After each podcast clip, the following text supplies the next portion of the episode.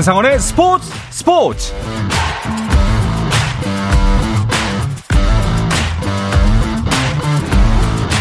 스포츠가 있는 저녁 어떠신가요? 아나운서 한상원입니다. 오늘 이슈들을 살펴보는 스포츠 타임라인으로 출발합니다.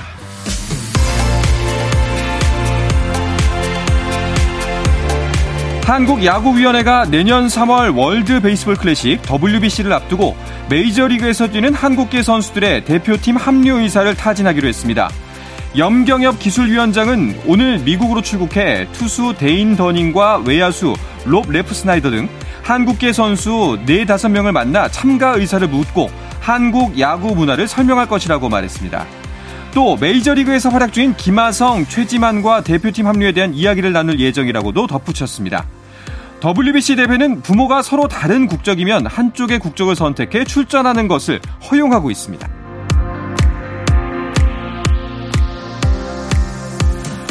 메이저리그 샌디에고의 김하성이 결승 득점을 올리며 팀의 5연승에 기여했습니다.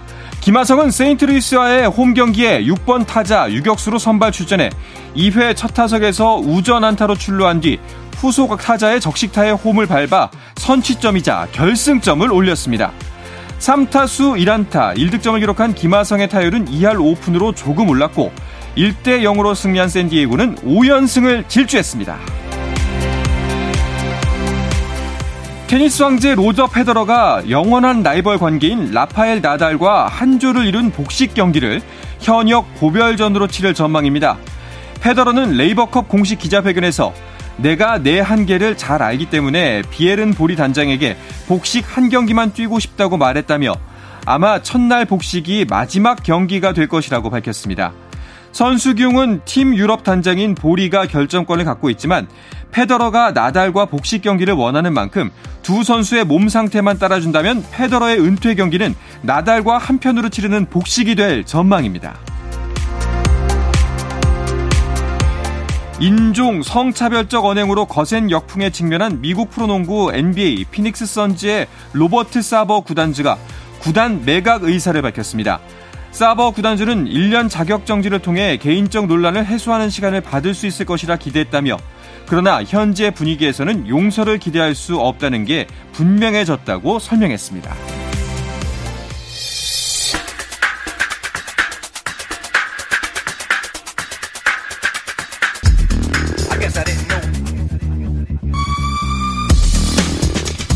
네, 목요일에는 해외 축구 이야기 나누고 있습니다. 영국과 한국으로 가는 이원 축구 방송 이건 김정용의 해축 통신 시작합니다. 먼저 풋볼리스트 김정용 기자와 인사 나누겠습니다. 어서 오십시오. 안녕하세요. 김정용입니다. 반갑습니다. 자, 영국에 있는 이건 기자도 연결하겠습니다. 안녕하세요. 네, 안녕하세요. 영국 런던에 있는 이건입니다. 이건 기자님 부럽습니다. 네, 뭐 그렇습니다. 네. 아, 정말 저희가 늘 매번 방송을 하면서 과연 이 마수걸이 골은 언제 터질까? 네. 언제 터질까? 늘 노심초사 했잖아요, 사실. 몇 주 동안 그 얘기만 계속했죠. 그러니까요. 네. 와, 근데 이렇게 터질 줄이야. 한 번 터지는 게 이렇게 터질 줄이야. 이건 기자는 그럼 챔피언스 리그 취재하고 나서 영국으로 복귀해서 복귀하자마자 또 손흥민 선수 해트트릭 직접 보셨겠네요? 네, 맞습니다. 이게 현지 시간으로 10일, 토요일 오후 5시 30분, 한국 시간으로는 11일, 어, 일요일 오전 1시 30분에 열렸던 토트넘과 레스터 시티의 경기였는데요. 뭐 말씀해 주신 대로 토트넘이 그 전 경기 챔피언스리그 스포르팅 리스본 원정에 가서 0대 2로 완패하면서 상당히 좀 침울하고 시즌 첫 패배였기 때문에 상당히 좀 안 좋은 분위기에서 레스터 시티를 맞이했습니다. 여기에 네. 손흥민 선수가 이날 교체 출전을 했어요. 그러니까 선발에 이름을 올리지 못하면서 그렇죠. 어, 이 선수의 입지에 조금 문제가 생기는 거 아니냐라는 어, 뭐 그런 걱정 어린 시선들이 많이 있었습니다. 그런데 후반 14분에 손흥민 선수 교체 투입이 됐고 후반 28분에 첫 골, 39분에 두 번째 골, 41분까지 세 번째 골, 그러니까 13분 동안 정확하게는 12분 23초 정도로 알고 있는데 그 시간 동안에 세 골을 몰아쳤고요. 토트넘의 6대 2로 승리를 했습니다. 현장에서도 손흥민 선수의 첫 번째 골이 들어가는 순간에 일단 저는 정말 눈물이 튀어나올 뻔했고요. 어. 그리고 기자들도 다른 현지 기자들도 다 이제 막 좋아하면서 특히나 이제 저희 그 한국 취재진 쪽을 향해서 등을 두드리면서 축하한다. 그렇죠. 정말 어, 오랫동안 네, 네, 기다린 골이었다. 라고 이야기를 했고요. 네. 경기 후에도 어, 그 선수들과 기자들이 만나는 mixed zone에서 이 손흥민 선수가 늦게 나오기로 유명하거든요. 여러 가지 루틴 때문에 네네네. 그 cool down하는 루틴이 되게 오래 걸리는데 이 영국 현지 기자들도 근 한 1시간 반에서 2시간 가까이 손흥민 선수를 기다리는 그런 경우가 되게 이례적인데 음. 그런 경우까지 보여주면서 손흥민 선수의 그 골의 중요성 그리고 손흥민 선수의 스타성을 저도 다시 한 번 더 실감할 수 있었습니다. 어, 저는 이제 이런 장면을 볼 때마다 좀 개인적으로 궁금했던 게그 기자분들이잖아요. 그래서 아무래도 뭐 사실 김정민 기자는 만약에 뭐 집에서 혹시 사무실에서 경기를 본다면은 막 신나했겠지만 이건 기자는 현장에서 경기를 봤을 때 골이 터지는 장면을 봤을 때 어, 기자답게 여기서 진정하고 빨리 어떻게 이걸 정리할지를 해야 돼. 고민을 하시는지 아니면 똑같이 진짜 정말 흥분해서 소리를 지르고 막 그러시는지 그것도 좀 궁금하거든요. 어, 일단 기자석에서 이제 소리를 지르는 건 특히나 영국 같은 경우가 상당히 좀 보수적이기 때문에 네. 소리를 지르거나 좋아하는 거는 약간 좀 안 해야 된다라는 불문율이 있어요. 그런데 어. 그날 경기 같은 경우에는 소리까지는 안 질렀습니다만 이 묵음 처리를 하면서 nice 하면서 이그 음. 뭐라고 해야 될까요? 이 주먹을 어퍼컷 세리머니를 저도 그 현장에서 어퍼컷 세리머니 하면서 너무나 좋아하는 모습을 보여주니까 주변에 있던 기자들이 딱 놀라서 쳐다보더니 다 아. 웃어주더라고요. 이것도 좀 괴롭겠네요, 손흥민 근데. 골이 귀중하다는 거죠. 그렇죠. 네. 참는 거. 참, 네. 네. 막, 어, 이럴 거 아니에요. 저 좋아 죽겠는데. 예, 음, 이렇게 하면서 소리도 못 내고.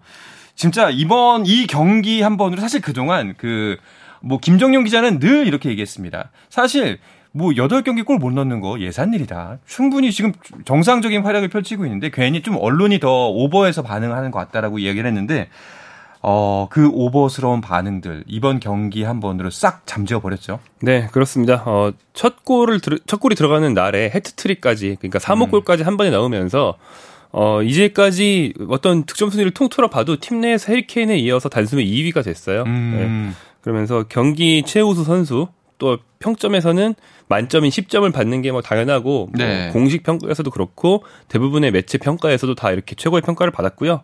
어, 프리미어리그 주간 베스트 11에 오른 것도 당연했습니다. 그리고 말씀하신 것처럼 그동안의 활약이 의- 어, 문제가 없었다는 것이 이제 수치로도 나오는 게 선수가 슛을 한 모든 상황의 어떤 난이도나 어, 가능성들을 빅데이터로 산출해서 요즘에는 네. 얼마나 득점 가능성이 높은지를 산출해주는 수치가 있거든요. XG라고 하는데 손흥민 선수가 이 경기를 마친 뒤에 XG가 2.11밖에 안 됐어요. 이건 무- 무슨 말이냐면 어, 동료한테 받은 패스를 골로 연결할 확률이 보통 선수면 2.11골 정도다. 음. 그러니까 두 골 넣으면 보통이고 세 골 넣으면 잘한 거예요. 네. 손흥민 선수가 이 경기까지 해서 세 골을 넣었으니까 일반적인 어, 결정력을 상회하는 어. 좋은 결정력의 소유자로 단 한 경기만에 올라선 거죠. 야, 정말 진짜 모든 사람들의 정말 체증을 싹 한 방에 내려주는 경기 그리고 그 결과였다고 보는데 이건 기자 손흥민 선수 해트트릭 소식에 그 덩달아 국내에서는 지안 피에로 벤트론의 체력 코치도 또 화제가 되고 있더라고요.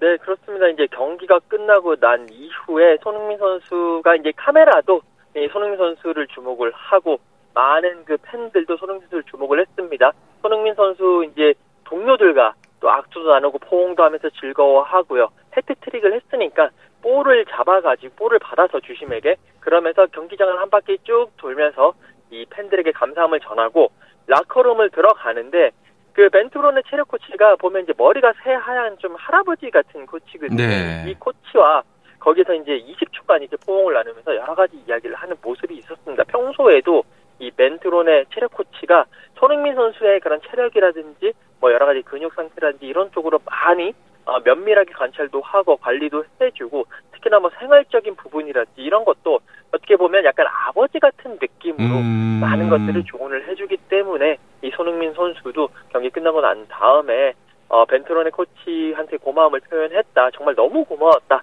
라고 이야기를 하면서 이제 이렇게 스킨십하고 허그했던 모습들이 상당히 또 우리 팬들에게도 큰 인상을 남긴 것 같습니다. 그렇죠. 확실히 그 사이에 뭐 체력적인 문제라기보다는 이제 정신적으로 좀 많이 괴로움이 있었을 텐데 그런 부분을 많이 보듬어 준 사람이 아니었나 싶습니다. 골 장면을 간단하게 다시 한번 되살려 보면요. 왼발 오른발 다 써가면서 정말 멋진 모습으로 다 골을 넣었죠. 네, 어, 세골 중에서도 첫 번째 골이 정말 굉장히 손흥민 선수의 멋진 골 리스트 중에서도 좀 특이할 네. 정도로 이례적인 득점이 나왔는데 속공 상황에서 패스를 받아서 치고 들어가다가 보통 이제 손흥민 선수 원체 빠르니까 치고 들어가다 보면 마지막 습까지 제치고 골키퍼랑 1대1 승부를 해서 넣던지 이럴 텐데 네네.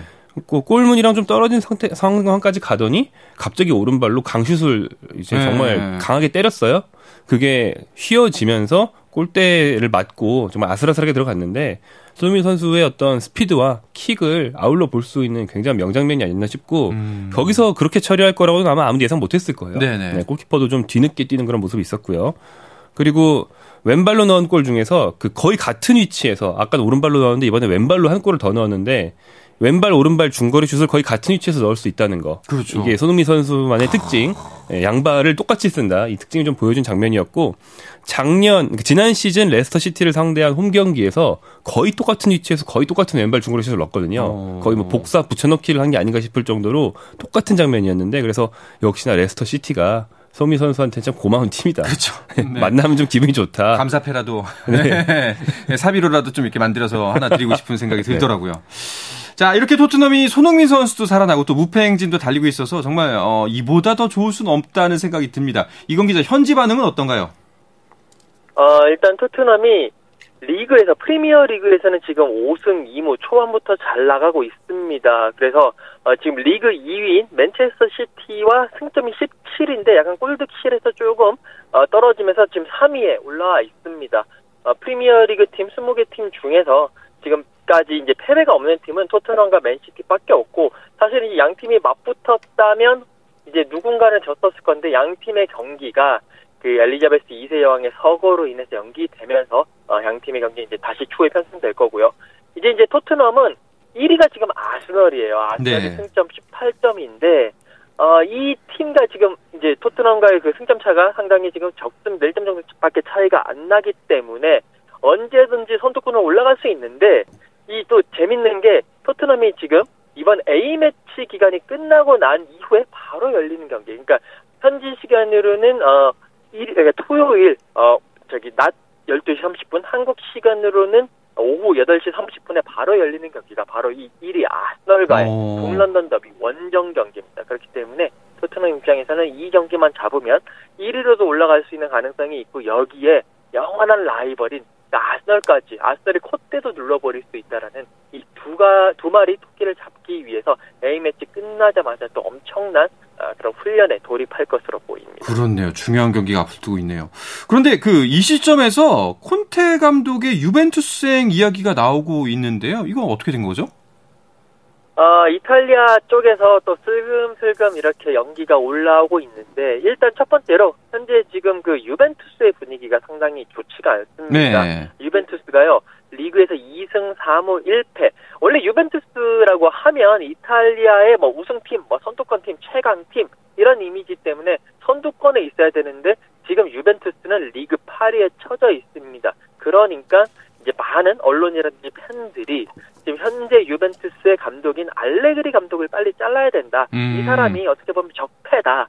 라는 뭐 그런 식의 표현까지 써가면서 그런 경질 여론이 나오고 있고요. 어 그러면 대안이 누가 될 것이냐? 결국 안토니오 콘테 감독밖에 없다 라는 음. 그런 이제 추측성 기사들이 많이 나오고 있습니다. 콘테 감독이 사실 뭐 유벤투스에서 91년도부터 2004년도까지 뛰었고 선수로 그리고 2011년부터 2014년까지 이제 감독을 하면서 세리아의 그 3연패, 3년 연속, 3시즌 연속 우승도 이끌었고요. 또 무패 우승까지 할 정도로 유벤투스 감독으로서도 큰 족적을 남겼기 때문에 지금 분위기를 이렇게 한 번에 반전시킬 수 있는 카드는 콘테 감독밖에 없다라는 그런 이탈리아 언론의 바람으로 이런 기사들이 나오고 있는 것 같은데 일단 지금 콘테 감독은요 토트넘과의 그 계약 기간이 2023년 내년 6월까지입니다. 그러니까 네. 올 시즌 까지라는 거죠. 그리고 이제 계약 연장에 대한 그 옵션이 있는데 아직까지 그 계약 연장은 하지 않았다는 이야기가 나오고 있어요. 그런 이야기들이 나오고 있으니까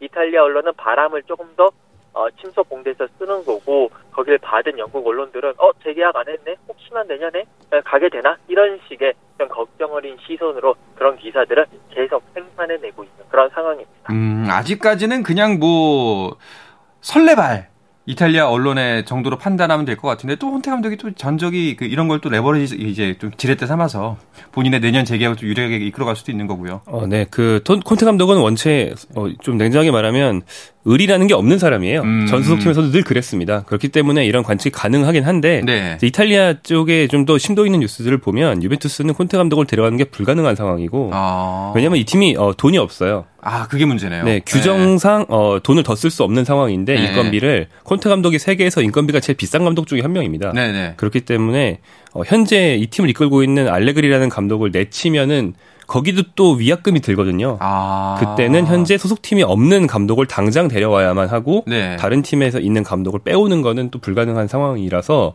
그래서 뭐 현재 야인으로 있는 뭐 토마스 투헬 같은 전체시 감독이죠. 이런 사람들이 거론되고 있습니다. 그렇군요. 결국은 그냥 일단 뭐 해프닝 정도로 그냥 정리하면 될 것 같습니다.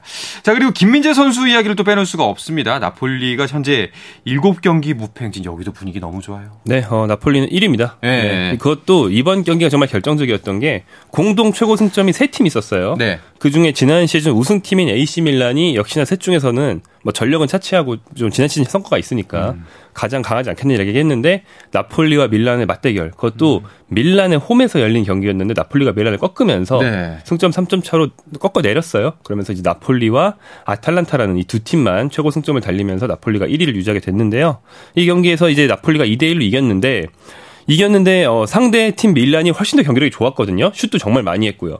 그런데 한 골만 실점하고 두 골을 넣어서 이겼다는 것은 김민재를 비롯한 수비진이 정말 잘 버텼다는 뜻이 되겠죠. 네. 김민재가 상대 스트라이커 올리비에 지루와의 대결에서 지루가 정말 뛰어난 공격수고 어, 오늘 대표팀 들어와서 김민재 선수 인터뷰에서도 이제까지 만난 모든 공격수 중에서 지루가 제일 어려웠다는 얘기했거든요. 어... 근데 한 골밖에 안 내주면서 굉장히 잘 제어해냈고 김민재 선수의 분투에 또 현지 매체들이 앞다퉈서 찬사를 보냈습니다. 그러니까요. 아니 뭐 올리비에 지루가 뭐 가장 어려웠다고 얘기했겠지만 그 선수는 또 얼마나 당황스러웠겠어요. 김민재 선수 만나서. 네. 네, 진짜 좀 그랬을 것 같습니다. 무슨 수비라니까 말까지 나왔네요. 네, 어, 후반 추가 시간이 다 끝날 무렵, 그러니까 추가 시간 6분이었는데 딱 6분이 끝날 무렵에 상대 미드필더인 브라임 디아스 선수가 결정적인 헤딩 슛을 했는데 이걸 김민재 선수가 발로 막았어요. 네. 그러니까 상대가 헤딩을 했는데 김민재는 발을 들어서 막았어요. 굉장히 좀 유연한 그런 수비를 보여줬고 이걸 막는 순간에 아, 승리를 확신한 거죠. 음. 김민재 선수가 포효를 했고 네. 동료들이 다가와서 이제 두들기면서 그래 이걸로 이겼다. 라고 하는 장면이 나왔고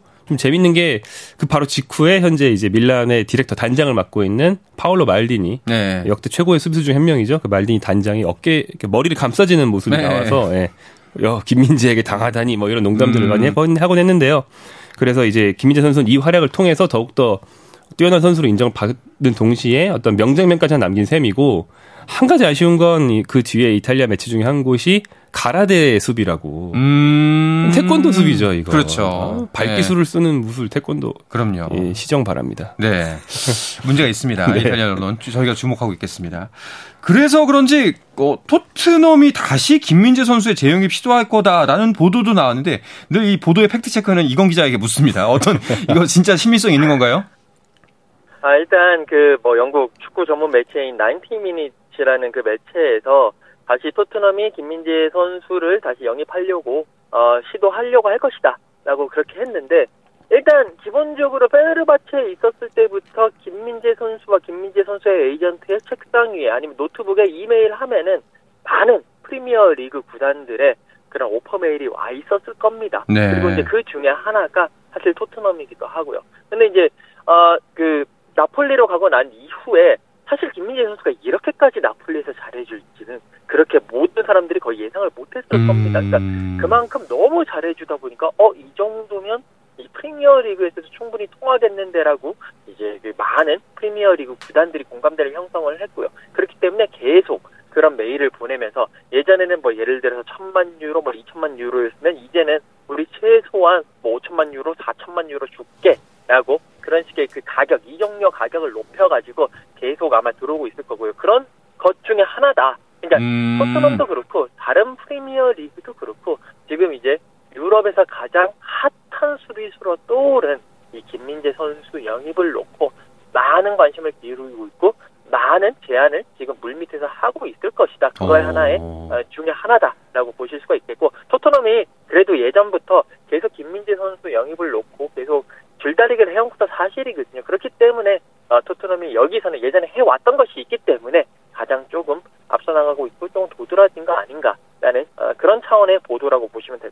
알겠습니다. 그 정리해 보면은 어, 분명히 근거 있는 이야기이고 또 이제 토트넘뿐만이 아니라 모든 팀들이 좀 눈 이제 좀 눈독을 들이고 있다. 확실히 김민재 선수의 존재감이 더 빛을 발하고 있는 것 같습니다. 자, 내일은 이전 우리 유럽파 선수들을 중심으로 우리 대표팀이 코스타리카전에 나서는데요. 이 이야기는 잠시 쉬었다가 와서 집중적으로 나누겠습니다.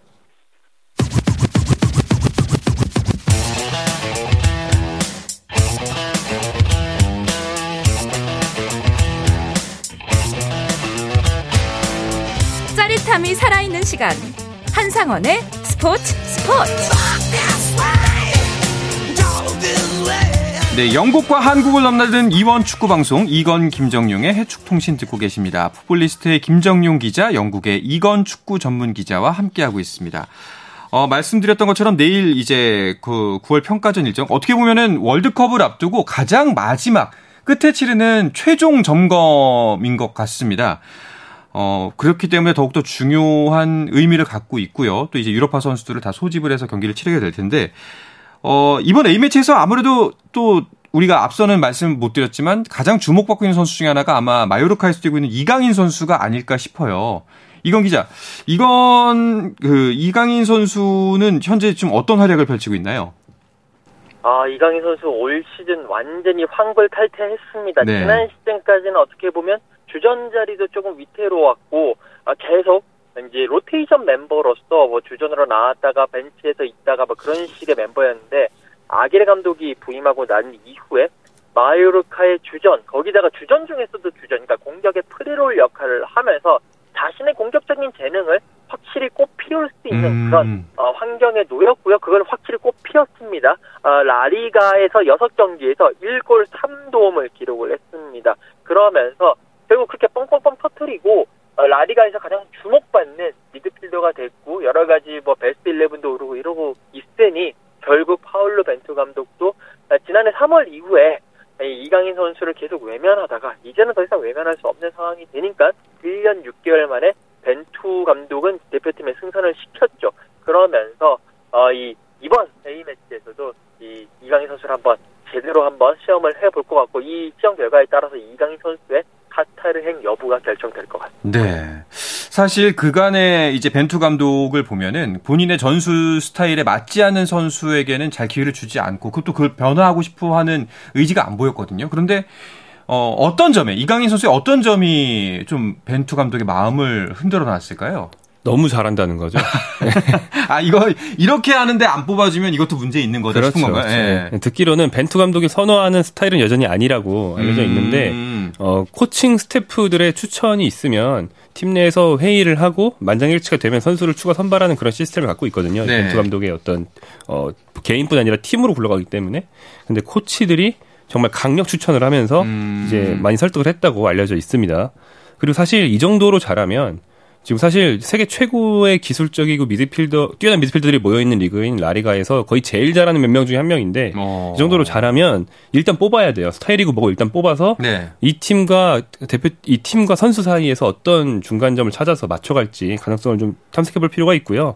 또 잘하고 있다는 말에는 더 다양한 플레이를 소화할 수 있고 성숙했다라는 의미도 포함되기 때문에 네. 막상 불러서 써 보면 생각보다 벤투 감독의 축구를 전부 다 잘 소화할 수도 있는 거거든요. 그렇기 때문에 어, 충분히 뽑아야 했던 선수고 뭐 당연한 결과라고 보여집니다. 확실히 뭐 우리 대표팀으로서나 또 이제 이강인 선수 개인으로서나 굉장히 중요한 평가전이 될 것 같은데 평가전 9월 일정이 나왔습니다. 23일 코스타리카와 대결을 펼치고 이제 27일 카메룬과 붙게 되는데요. 어, 확실히 당연히 이제 우리 손흥민 선수에 대해서 좀 관심이 많이 갈 것 같고 그리고 또 김민재 선수가 수비의 핵으로 또 전면으로 등장하는 평가전이기 때문에 또 집중이 많이 될 것 같아요. 네, 어, 김민재 선수가 앞선 대표팀에 7차례 평가전을 걸렀어요. 네. 뭐딱 두 번 소집이긴 한데 6월에 4경기나 7월에 3경기나 했기 때문에 많이 걸은 것처럼 느껴지거든요. 그리고 돌아왔습니다. 음. 어, 벤투 감독의 축구가 김민재 선수 없이는 잘 성립이 안 된다는 걸 김민재 선수가 이 축구를 성립시키기 위한 굉장히 중요한 팩터라는 것을 네. 이 일곱 경기에서 보여줬기 때문에 이번 경기 관심 많이 가고요. 김민재 선수가 파트너로 있다면 그 같이 뛰고 있는 노장 수비수 김영권 선수도 어떤 부담을 덜고 잘하는 것만 보여줄 수 있는 가능성이 높고 또 벤투 감독이 좀 새로운 것을 보여줄 듯한 이 뉘앙스를 자꾸 풍기고 있기 때문에 오. 김민재의 새로운 활용법, 팀의 새로운 전술에서의 김민재의 역할, 같은 것도 좀 기대해 볼 수 있을 것 같습니다. 네. 이강인 선수의 활용법에 대해서도 고민을 하게 되는데요. 그 아마 어떤 식의 기용을 할지 좀 예측을 해 본다면 어떨까요, 이건 기자? 어, 일단 기본적으로 이강인 선수가 소속팀에서 뛰고 있는 그런 자리에 놓을 것이냐 아니면 벤투 감독은 새로운 자리에 그러니까 약간 역할을 달리할 것이냐 여기를 놓고 지금 많은 팬들의 관심이 모아지는 것 같습니다. 이제 그 마요르카에서는 완전히 공격의 프리롤로서 공격을 모두 이끌고 자신이 출발점 역할을 하고 있는데 대표팀에서는 과연 뭐 여러 이재상 선수도 있고 다른 선수들이 있기 때문에 온전히 그 역할을 맡을 것이냐 여기에 어, 지금 이번 9월 A매치 같은 경우는 코스타리카라든지 카메론 같은 비교적 그래도 우리가 공세를 펼칠 수 있는 팀들을 상대하는 거지만 네. 월드컵에 가서는 우리가 공세를 주도한다기보다는 어쨌든 수비를 열심히 하면서 이렇게 역습을 펼치는 그런 전술을 들고 나와야 되기 때문에 네네. 이번 경기에서 과연 벤투 감독이 이강인 선수를 그 역할에 그러니까 음... 딱 이렇게 수비를 하고 있다가 첫 번째 패스를 찔러주는 그 역할에 과연 얼마만큼 부응을 해줄 수 있겠느냐 음... 이 자리를 놓고 조금 더 고민을 하고 여러 가지 이강인 선수에게도 뭔가 주문을 하지 않겠느냐라는 그런 생각입니다. 네, 아마도 이번 9월 평가전에 나서는 대표팀이 그 이제 최종 완전체 대표팀에 가장 가까운 팀이 되지 않을까 예측이 되는데 어, 마지막으로 이건 기자, 그 이제 세계 곳곳에서 A 매치가 열릴 텐데 어떤 경기들이 좀 주목을 받고 있나요? 네, 어, 이탈리아와 잉글랜드가 24일 새벽에 네이션스 리그에서 격돌을 합니다. 어, 유로 2020의 그 결승 맞상대였던 양 팀의 그 대결도 상당히 관심을 가질 수밖에 없고요. 잉글랜드는 이탈리아와 상대하고 난 다음에 또 독일과 또 경기를 펼치게 되면서 상당히 재밌는 매치업이 있을 것 같고, 어, 그리고 이제 프랑스가 오스트리아, 덴마크와 네이션스 리그를 하는데 지금 프랑스가 부상 병동이거든요. 벤제마, 포그바, 캉테, 코망, 뭐 요리스, 라비엇, 코나테 등등 이 부상자들로만 어, 팀을 뿌려도 월드컵 우승할 수 있는 전력이 나올 정도로 지금 부상이 많기 때문에 네. 어, 이 부분 프랑스가 어떻게 넘어갈 것이냐 이것도 한번 계속 지켜볼 만한 어, 그런 관전 포인트가 될 것 같습니다. 알겠습니다. 자 얼마 남지 않은 9월이지만 벌써 A 매치 두 경기로 굉장히 풍속해질 것 같습니다. 여러분들 축구와 함께 하시면서 즐거운 9월에 마무리하시기 바라겠습니다. 이야기를 끝으로 이번 주 해축 통신 마치도록 하겠습니다. 이건 기자, 풋볼리스트의 김정윤 기자 두 분 오늘 고맙습니다. 고맙습니다. 네, 내일도 저는 저녁 8시 30분에 돌아오겠습니다. 한상원의 스포츠 스포츠!